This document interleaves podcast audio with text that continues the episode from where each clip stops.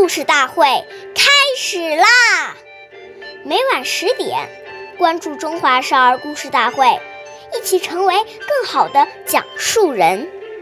岁月易流逝，故事永流传，弘扬中华瑰宝，传承红色基因。我中华少儿故事大会讲述人周凯言，一起成为更好的讲述人。今天我给大家讲的故事是《故事大会红色经典故事》第十三集《朱德和两块肥皂》。今天我给大家讲的故事是朱德爷爷的小故事。统帅千军万马的总司司令。朴素，朴朴素德，宛如一农夫。朱德爷爷不但自身廉洁奉公，而且严格教育子女。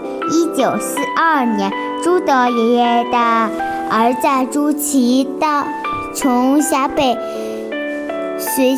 得回到延安参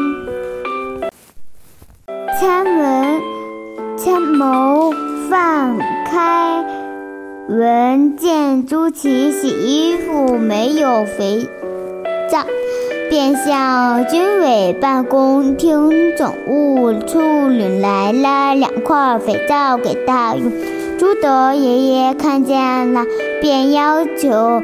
范文，范开文退回所领的肥皂，并告诉他以后不能再向公家要东西给朱祁用。叙范亭将军曾写诗赠予朱德爷爷，敌后争称之不借光。金刚百炼一英雄，时人莫见将军面，朴素红如天素翁。关注中华少儿故事大会，一起成为更好的讲述人。我们下期再见。